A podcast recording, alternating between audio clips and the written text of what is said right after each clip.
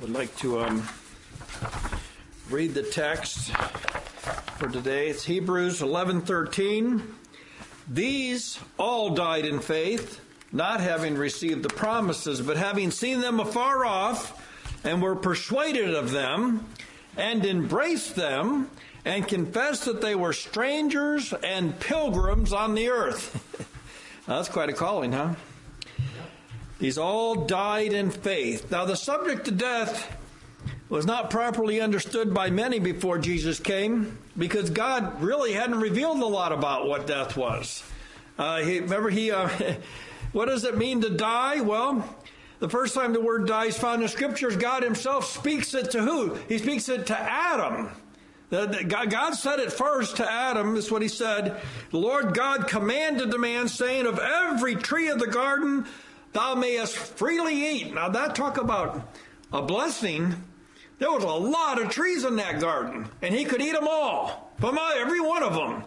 He says, but of the tree of the knowledge of good and evil, thou shalt not eat of it, for in the day thou eatest thereof, thou shalt surely die.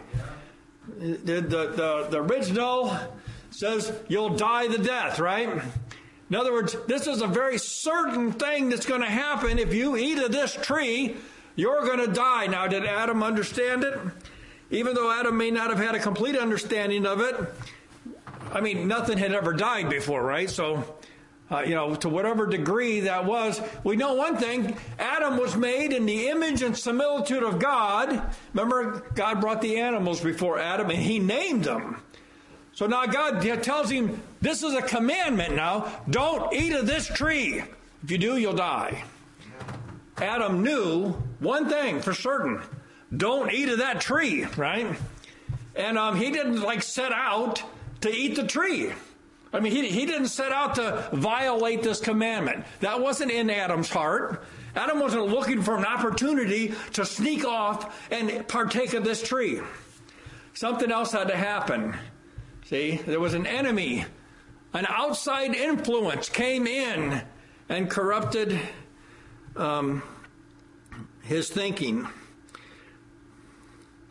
Thou shalt surely die. Now, I like this. I like reading commentaries, especially from older brethren. Adam Clarke, as he provides this word, word a death thou shalt die. Because in English we say thou shalt surely die. Now, some of them say thou sh- that, that you, you, will die. Well, see, that's not strong enough. See, that, that's not strong. God was making a point here. There's no way out of this. You eat of this tree, you're going to die. And so, dying, thou shalt die. And then he says, Thou shalt not only die spiritually by losing the life of God, but from that moment thou shalt become mortal and shalt continue in a dying state until thou die. See, I chose that one because that is actually lines up perfectly with what Adam experienced. Do you want to know what death is? It's what does it do to you? Remember when um, we were walking in death? All of us were walking at one time in death, and it just, it's like it just got worse, and it got worse, and it got worse. There's nothing good about dying. It's, in other words, it's taking life from you. You got one way you could say it is that you just keep you just keep living less and less. Your your your perception you keep losing it more and more.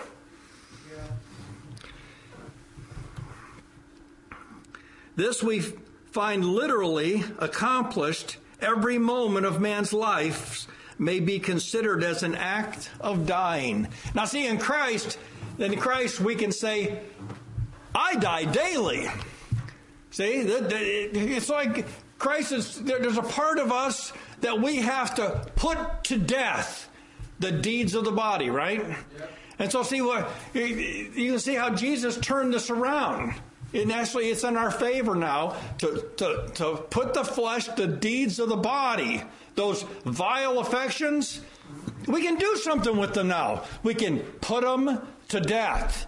In other words, don't allow them to express themselves. So death, therefore, is a separation. See, death, when you die in your body, your soul is separated from your body. And so your body goes back to the dust from whence it was taken, and your soul goes back to the one that gave it, right? And uh, your spirit, well, goes back to God too. See, it, it death is bad. Okay, God didn't. God didn't get tell them. Well, don't worry. Eventually, you're going to die anyway. No, see, they had to make a conscious choice to eat of that fruit, and when they did, well, guess what? They died. From the moment that Adam and Eve ate of the fruit, they instantly became separated from the life was in God, and we have proof. Genesis 3 7. And the eyes of them both were opened, and they knew that they were naked. Now, some people can make up all kinds of strange doctrines about this. But the fact is, is that they became aware that God wasn't with them in the same way that it was fellowship with God had been broken. They died. They had never experienced death before. This was like brand new. Nobody had ever died. Nothing God ever created had ever died. And now they were died. So what they do? They get this. This is what they did. They sewed fig leaves together and made themselves aprons. That wasn't what they were called to do. God didn't call them to be to, to make aprons. He called them to tend the garden, right? So look what they did. They died they were separated from God and they went off and did something that they wanted to do instead of doing what God had commanded them to do. They were supposed to take care, to tend. But see, something had interrupted that life. Life wasn't there no more, it was gone. Well, we've all experienced this. Uh, what happens when, when a person sins? Okay, how quick is it when you know you've sinned, you know I've sinned and I've fallen short of the glory of God. How long does it take you to say, Forgive me? Well, until that time, there's a separation that's caused. Sin causes a separation. Well, both of them suffered spiritual death, but their bodies also began the process of dying. God would cast them out of the garden. He, and, and actually, this was a mercy. God casting them out of the garden was a great mercy. It was to prevent them from eating of the tree of life and living forever in an alienated condition. Woe would be man's man's future would have been sealed if he would have ate of that tree. I'll just read the text. And the Lord God said, Behold, the man has become one of us to know good and evil. And now lest he put forth his hand and take also of the tree of life and eat and live forever. Adam could not be allowed in that condition to eat of the tree of life because that would have locked his condition in forever. But see, remember, God's in control. God's working a purpose in salvation. And so what is he doing? He separates him from the tree of life. He doesn't have any access anymore to the tree of life. Well, on one side of the equation, that's terrible for the man, right? But it's it preserves God's salvation. He's going to do a work eventually, and, and this is great when you consider this. Eventually, after God's all done with working with men, all of a sudden you see the tree of life emerges again, right? See, God's working a purpose. He was going to bring something to have to pass that in the end, man would once again be able to eat of this tree, and we, they would say, Salvation is of the Lord. And they would bring along with them a whole lot of enlightenment.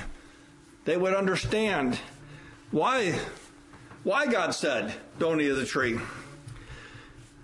The stage on which God's eternal salvation would be worked out is now set.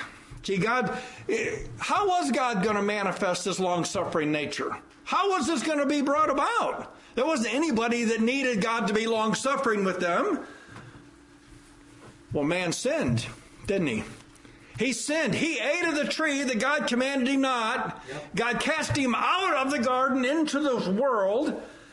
And then all of a sudden, God would start working with them little by little. and he would divulge. He would be long suffering. He would be merciful. And all of a sudden, the angels would say, We've never seen this before. Look at this. Look at God's merciful. They didn't know God was merciful, but they, they know it now. They know it. Jesus, his own son, the Word became flesh and died for the sins of his own creation. Now that's a tender and a merciful God.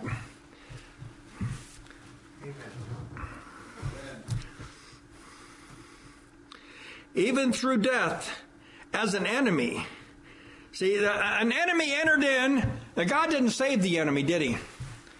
Uh, uh, this is this is true. God did not save the enemy that caused the fall.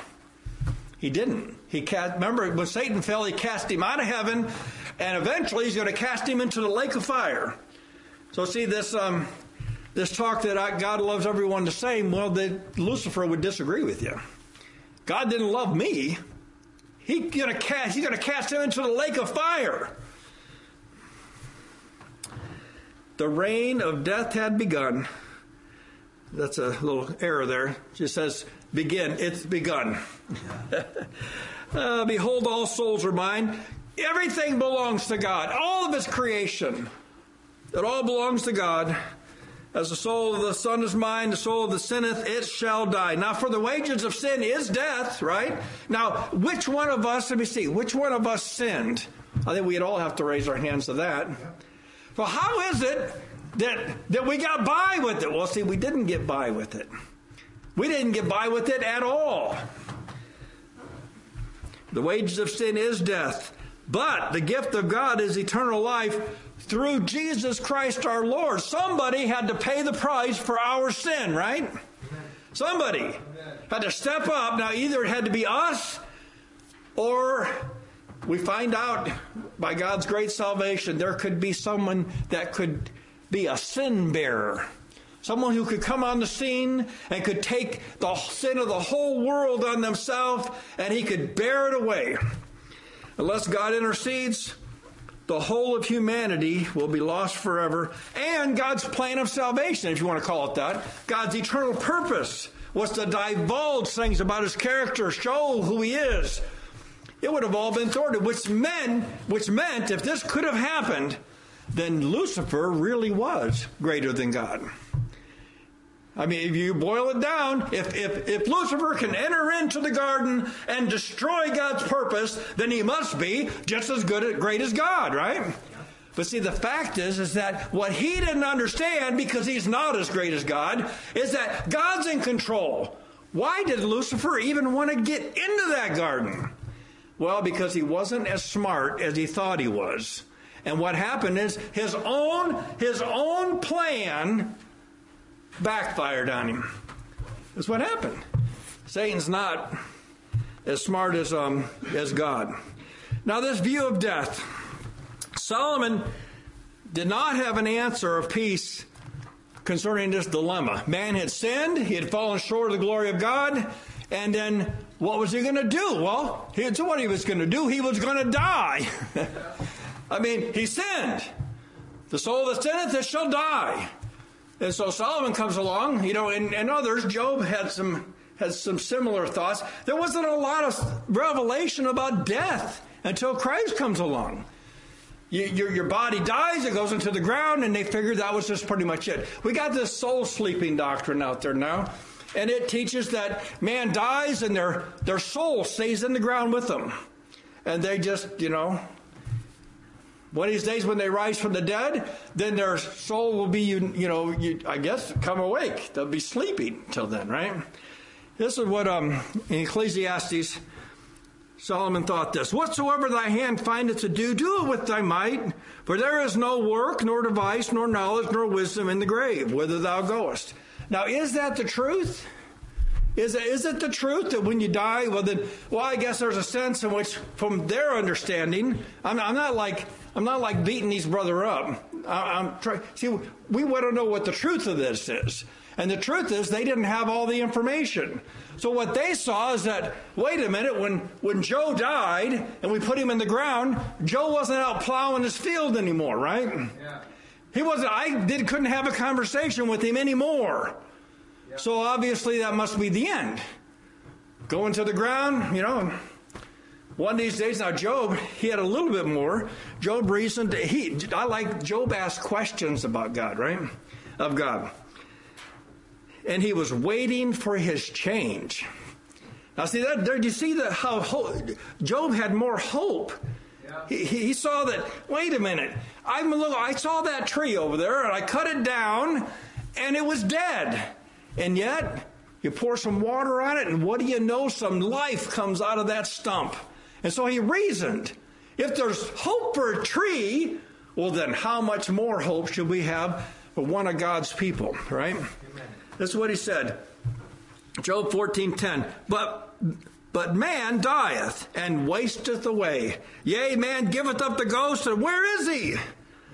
As the waters fail from the sea, and the flood decayeth and drieth up, so man lieth down and riseth not. But he added a little something till the heavens be no more.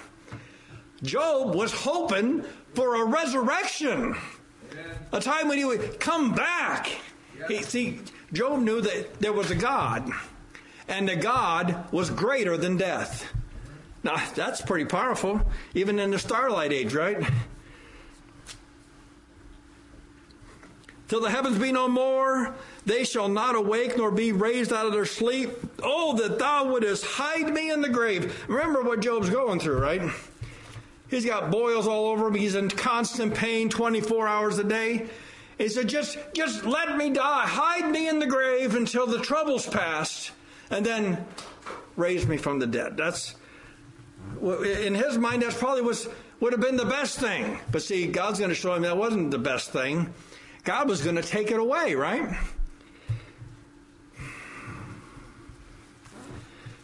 That thou wouldest appoint me a set time and remember me. If a man die, shall he live again? You see, these are all questions. He didn't have the answers for that. But look, us and now in the, in the, under the new covenant, we have the answer for this. We know there is a resurrection of the dead where we're going to be gathered together with Christ. Amen. See, we know so much more. Why? Because Jesus came. That's why Jesus came. The one who is the Word. So, what does it mean to die? Well, Jesus answers the question for us, right? When Jesus was here, he taught men about life, death, the world to come. He openly taught in the temple, and his words were precise and full of life. In fact, his words came directly from God and were delivered by the one who himself was called the Word of God. So, see, we, we can trust in Jesus' words. That it, not only has Jesus been here, Jesus came from there, a place where no one dies. See, ultimately, ultimately, the soul of man doesn't die as far as be annihilated. There's, there's a doctrine called the annihilation doctrine that eventually those that are go to the lake of fire will eventually their soul like will burn out. It'll just eventually they'll just be annihilated. Well, that's just a lie. They, anyone created in the image and similitude of God can't die. God can't die, right? So, what part of you can die? Well, your body can die. This body right here, it's temporal. Of the earth, earthy. It's going to perish.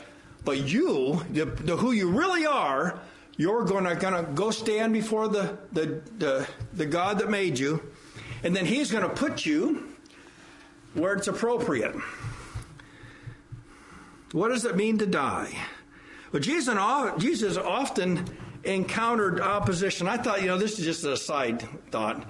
Jesus, uh, but most of the time, I, in fact, I couldn't remember one occasion when it wasn't someone that was religious, someone that didn't have something to do with the Jewish religion. that They were his biggest opponents.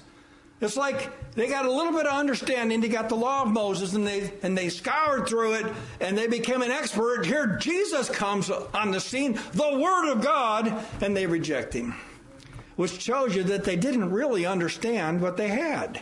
Because if they had, they would have. Simeon didn't have any problem with it, right? Anna didn't have any problem with him.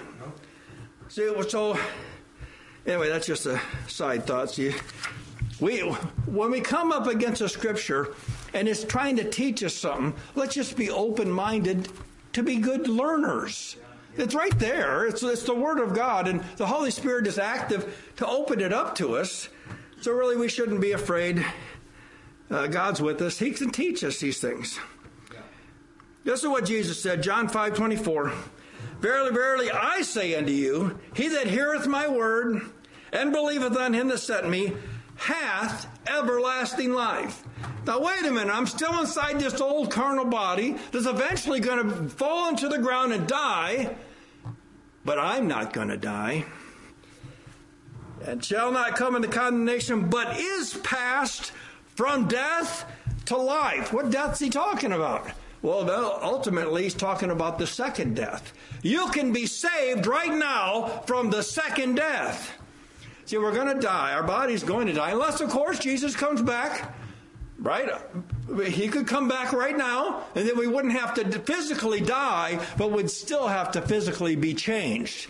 So the point is, is that death or a change, which is really what death is, it's a change. It's a change of garment. Now, ultimately, everyone who's ever died is going to raise from the dead when Jesus comes back, and they're going to be given a body like unto his glorious body, right? But but um, until then, there you know a lot of different doctrines here. You can open up the Bible and you can find a lot of different doctrines about right now. Do they have bodies? Do they not have bodies? Do they have? None of that is important. Jesus didn't go into that. The fact is, is that this is the most important thing. To be absent from the body is to be present with the Lord. Amen. Now that sounds good to me. I understand that. I understand that if my body, if I'm absent from it, that means I'm not in it. I'm going to be present with the Lord. And whatever arrangement that is, I just want to enter right into that. I just believe that because it gives me peace. Otherwise, it just gets, actually, it can get very tiresome to try to chase down all the different doctrines that people want to formulate about things that they really don't know anything about either. Is past. Now remember, the soul that sinneth, this shall die. So how how is it? And this is the Pharisees. You, uh, I'm just going to present this. This will be the presentation of the thoughts of the Pharisees. How in the world can you say that, Jesus? How can you say that they passed from death into life when they? I know they've sinned. They're going to have to pay for that sin. Yeah. Right? The soul that sinneth, it shall die. They don't have life. Actually, they're, they're going to have condemnation and death. But see, what they didn't know is they didn't know Jesus was going to show up and he was going to take on him the sin of the whole world and he was going to bear the sins of many. Remember, there were principalities and powers in heaven. They heard God say this The soul that sinneth, it shall die. Now, wait a minute. Now, uh, the angels, the principalities and powers, cherubims are they're all there. The elders, they heard him say, The soul that sinneth, that one, it's going to die. It's not going to live, it's going to die. Abraham spoke the answer to his son. Remember Isaac? They were on their way up the mountain, and Abraham tells him something that was so profound. And Isaac spake to his, Abraham, his father, and said, My father. And he said, Here, my son. He said, Behold the fire and the wood, but where is the lamb for a burnt offering? Abraham said, My son, God will provide himself a lamb for a burnt offering. That's what God's done in Christ. See, there wasn't anything we could do about it. We could die, but we couldn't come back. So, what did God do in His kindness and His tenderness and His mercy and His compassion? He took upon Himself our own sin and He bore it away. He took it away. Now, Jesus hadn't done any sin, but we had. God laid on Him the iniquity of us all and He took it away. Now, that's salvation. You are blessed by God today because Jesus took your sins away. If death was ever going to be destroyed, there could be, you remember, one, one sin, one sin, the transgression of one brought iniquity into the world. And now it's going to have to be the death of one to take it all away. God sent his own son. For what the law could not do in that it was weak through the flesh, God sending his own Son in the likeness of sinful flesh and for sin, what did he do? He condemned sin in the flesh. Praise God for that. It's not possible that the blood of bulls and goats should take away sin. They did it for how many years? How many centuries? They, crude, they, they killed animals to cover man's sin. But see, it appeased God in that it, it reminded him of the sacrifice that was coming, but it didn't do anything for the conscience of men, right? Because it's not possible. See, a blood of, of, of a bull or a goat, they're, one, they're not man, and two, they don't have a conscience. Couldn't work. But it did work as a reminder Wherefore, when he cometh in the world, he saith, Sacrifice and offering thou wouldest not, but a body thou hast prepared me. God gave Jesus a body, and it was a body just like our body. I mean, it was it was born of a woman, right? It was born under the law. It had to submit to the law of God. Jesus shows up, and he's got a body, one that could die. Uh, how similar was Christ's body to mine? It could die. That's how similar. Because Jesus was going to be God's lamb.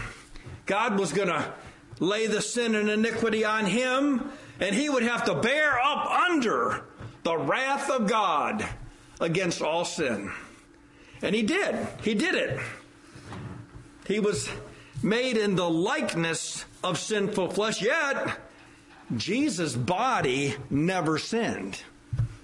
Now, see that that you, you want to know what kind of a body would you have right now today if it had never been allowed to sin? See, we are. I, I make this point because, see, even though it was like our body, it wasn't exactly like our body. We have sinned, and our body, well, it knows we've sinned.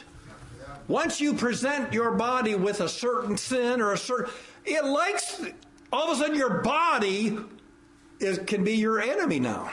It can try to lead you into areas that you don't want to go. Your new man says no, and it has to what? Crucify the flesh with the affections and lust. Jesus he had a body that never sinned, never sinned. Why? Because it had to be, it had to be a, a body that could be a sacrifice to God. And it was. It was Jesus' body. Hebrews 10 verse 12 says, But this man, talking about Jesus, this man, after he had offered one sacrifice for sins forever, sat down on the right hand of God from henceforth, expecting till his enemies be made his footstool.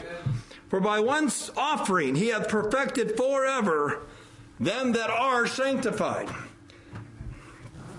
Jesus' death is the only death that had a real purpose. Everyone else is died because they sinned. Jesus died to take away sin. Now that's a big difference. He himself had, had done no sin. There wasn't any guile found in his mouth. And yet, every one of us, we couldn't say that. Every single person that has ever lived has sinned and falls short of the glory of God, except this one man. He appeared in the end of the world and, and he was perfect. So perfect, God boomed out of heaven. This is my beloved Son in whom I am well pleased. Jesus was the perfect sacrifice for sin because he had never personally sinned. For by one offering, is what, our, is what Jesus did for us. It's what God did for us. For by one offering he hath perfected forever them that are sanctified. In other words, those that God has given to Christ those that, that, that Christ has taken away their sin, well, see, they're accepted by God. They're sanctified, they're set apart for a future work. Jesus' death is the only death. I already said that that had a real purpose, but it's worth saying again. He, he, see, he, Jesus didn't just die casually. There was a reason that Jesus died. And until you see the reason that Jesus died, you really you, you won't understand what salvation's all about. See, God would make Jesus his soul an offering for sin. It pleased the Lord to bruise him, for he hath put him to grief. But thou shalt make his soul an offering for sin. Even though he hadn't sinned, we had. And so remember, we read the scriptures. The, the heavens heard the scripture. The, the, the, the, oh, everyone, the whole earth knows the soul that sinneth, it shall die. But God has a remedy for that. He says, uh, now there's going to be a soul that dies for all sin. One soul brought it in, and one soul took it out. He shall see his seed. That's you now. That's you. Are you a believer? Are you in Christ Jesus? Then you're his seed.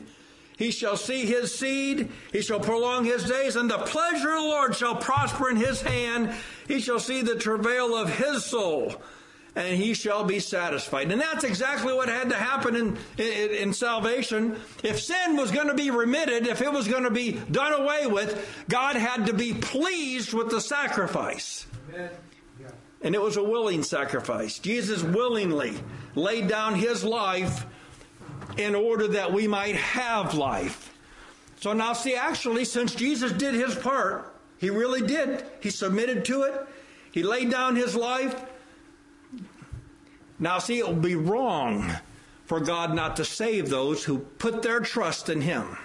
Actually, God rejoices over those that put their trust in his son. Why? Because this was this was the only way that God, that man could be saved. He, he couldn't do it himself. He'd already proven himself ineffective in keeping himself from sin. Well, how could you possibly take it away? But Jesus did keep himself. He was a pure sacrifice.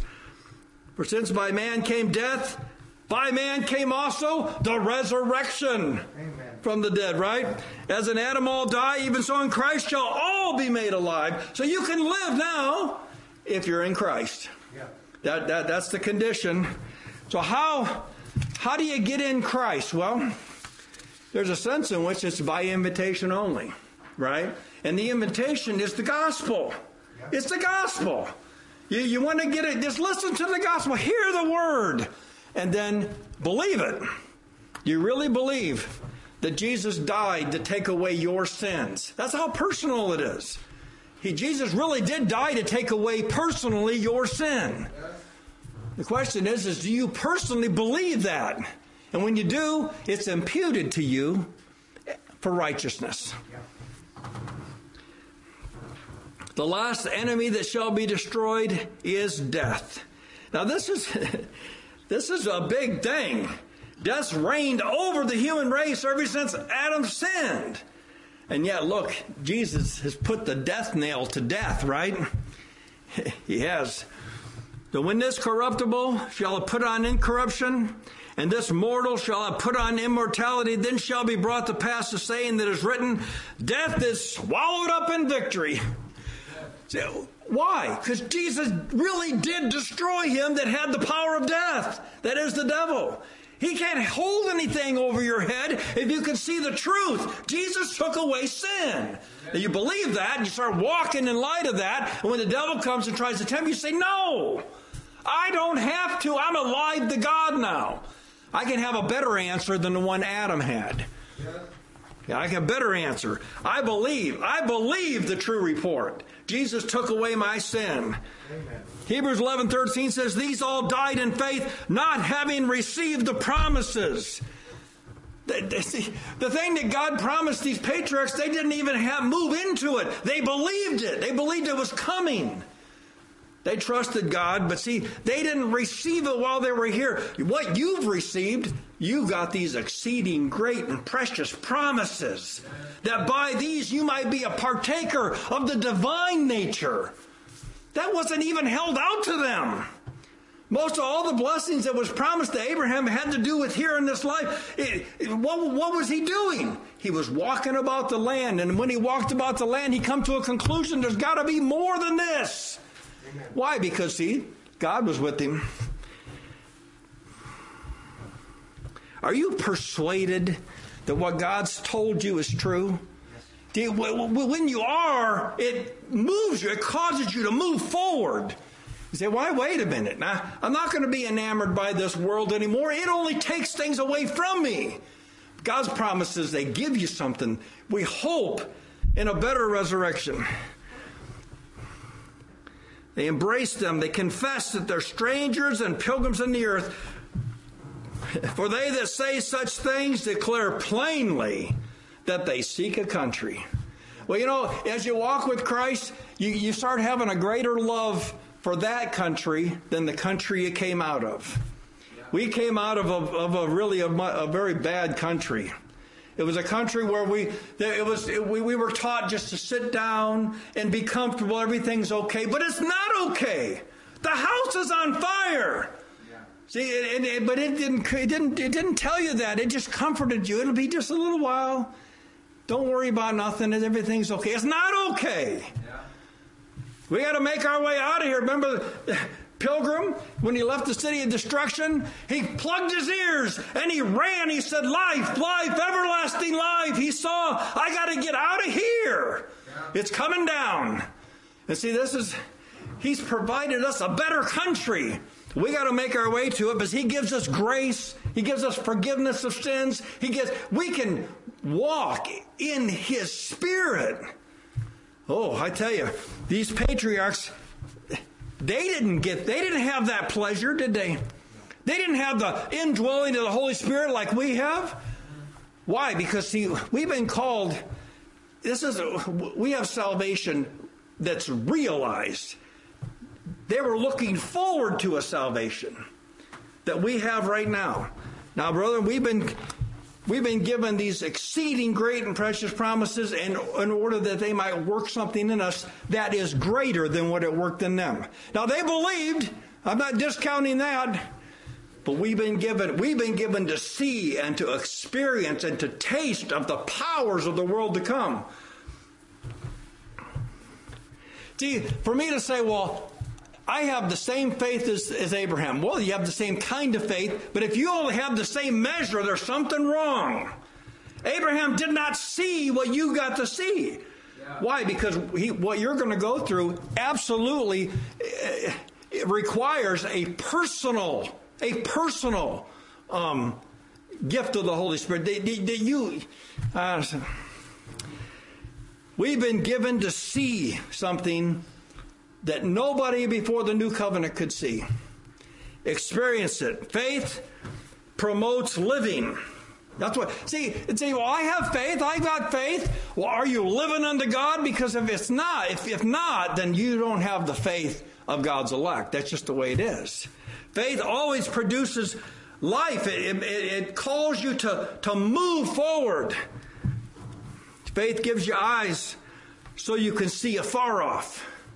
You, you can understand what God's called you to. Are you looking forward to what God's promises? Because you got eyes, you can see it.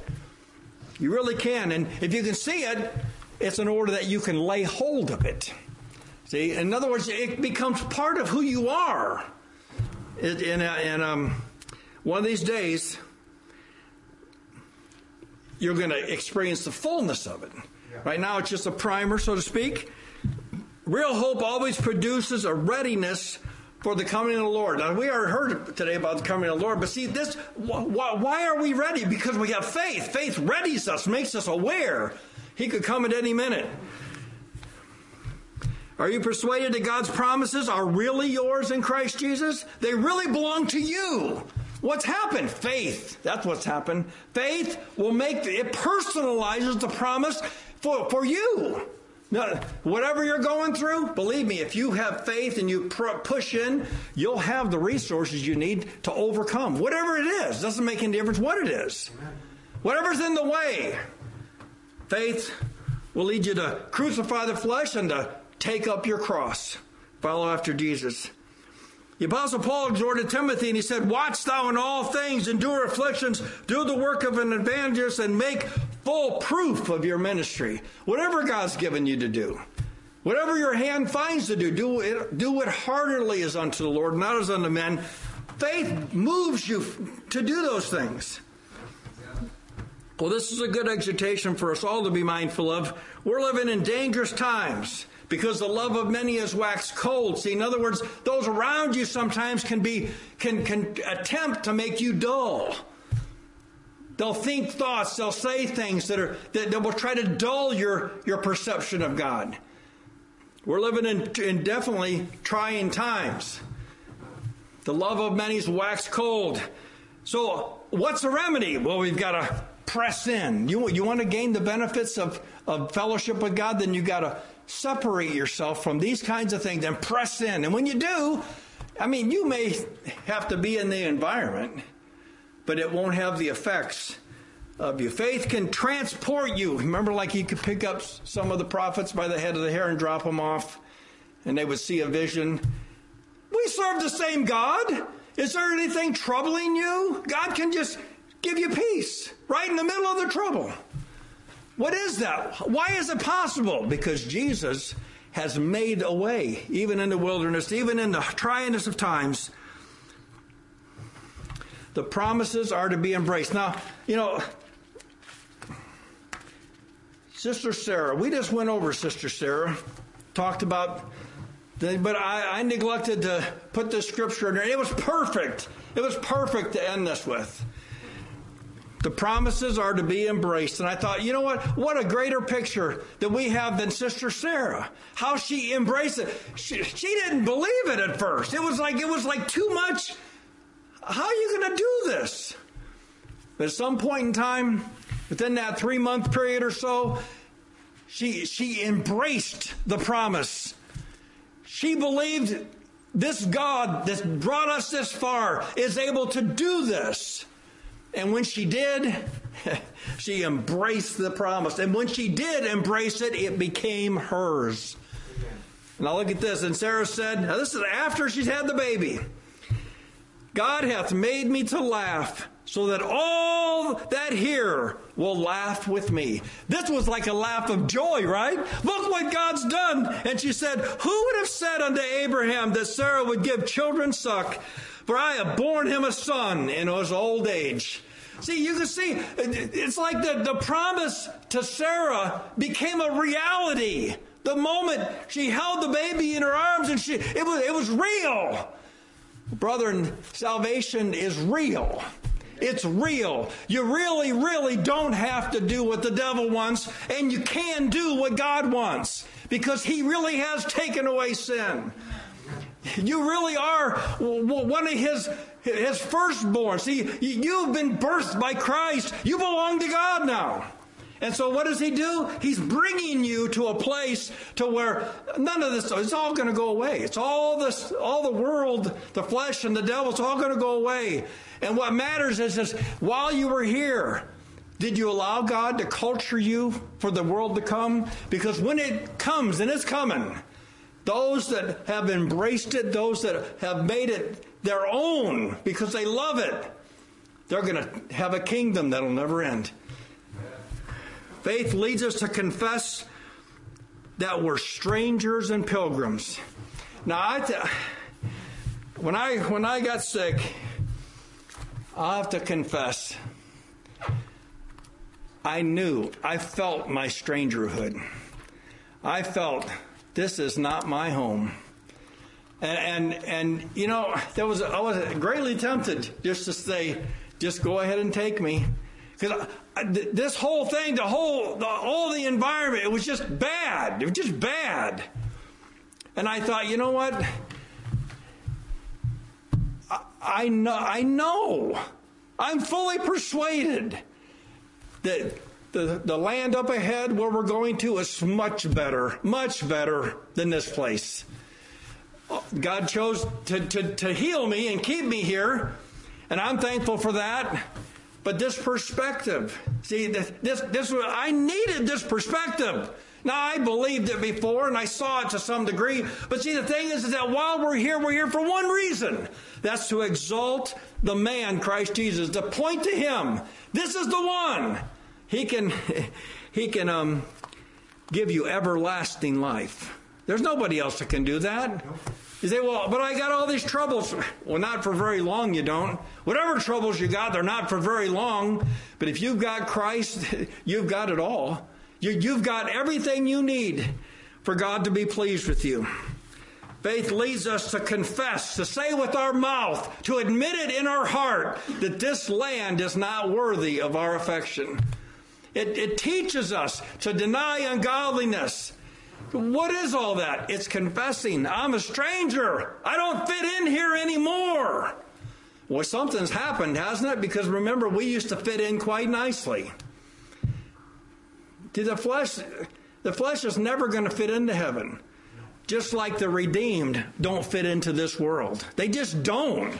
They find themselves in precarious situations where they would rather be with God, but they're in they're in here, they're in this world. But one of these days, brother, either either by our exiting the world or by Jesus coming, this isn't going to be here any longer.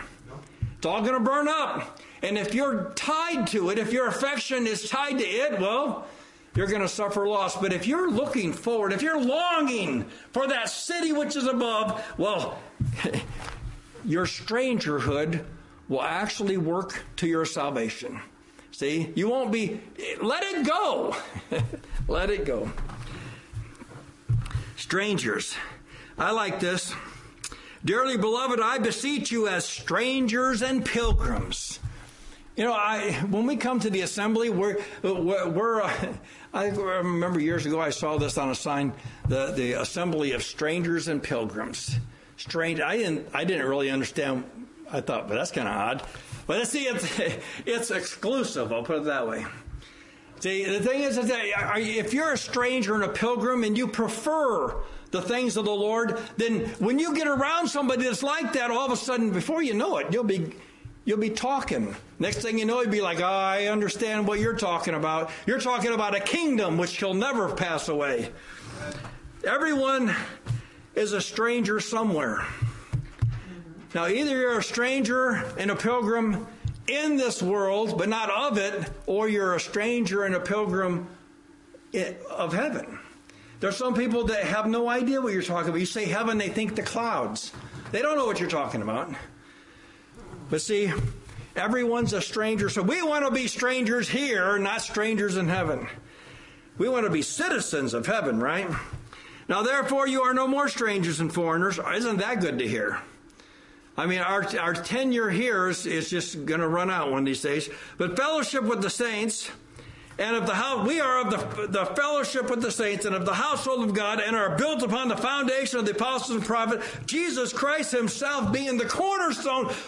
We we're going to be gathered together into the into the one that loved us and gave himself for us. There can't be a better place than that, right? A place where, where, where Jesus is, a place where we're going to get to reign with Jesus and his throne. Jesus is coming back. There's no doubt about that. He's, it, it's, it, it's either today or tomorrow or years to come. Jesus is coming back. And when he does, our strangership ceases and we become joint heirs with him. So, brethren, by faith, I'll exhort you keep believing the promises. They're real and they're for you. Praise God.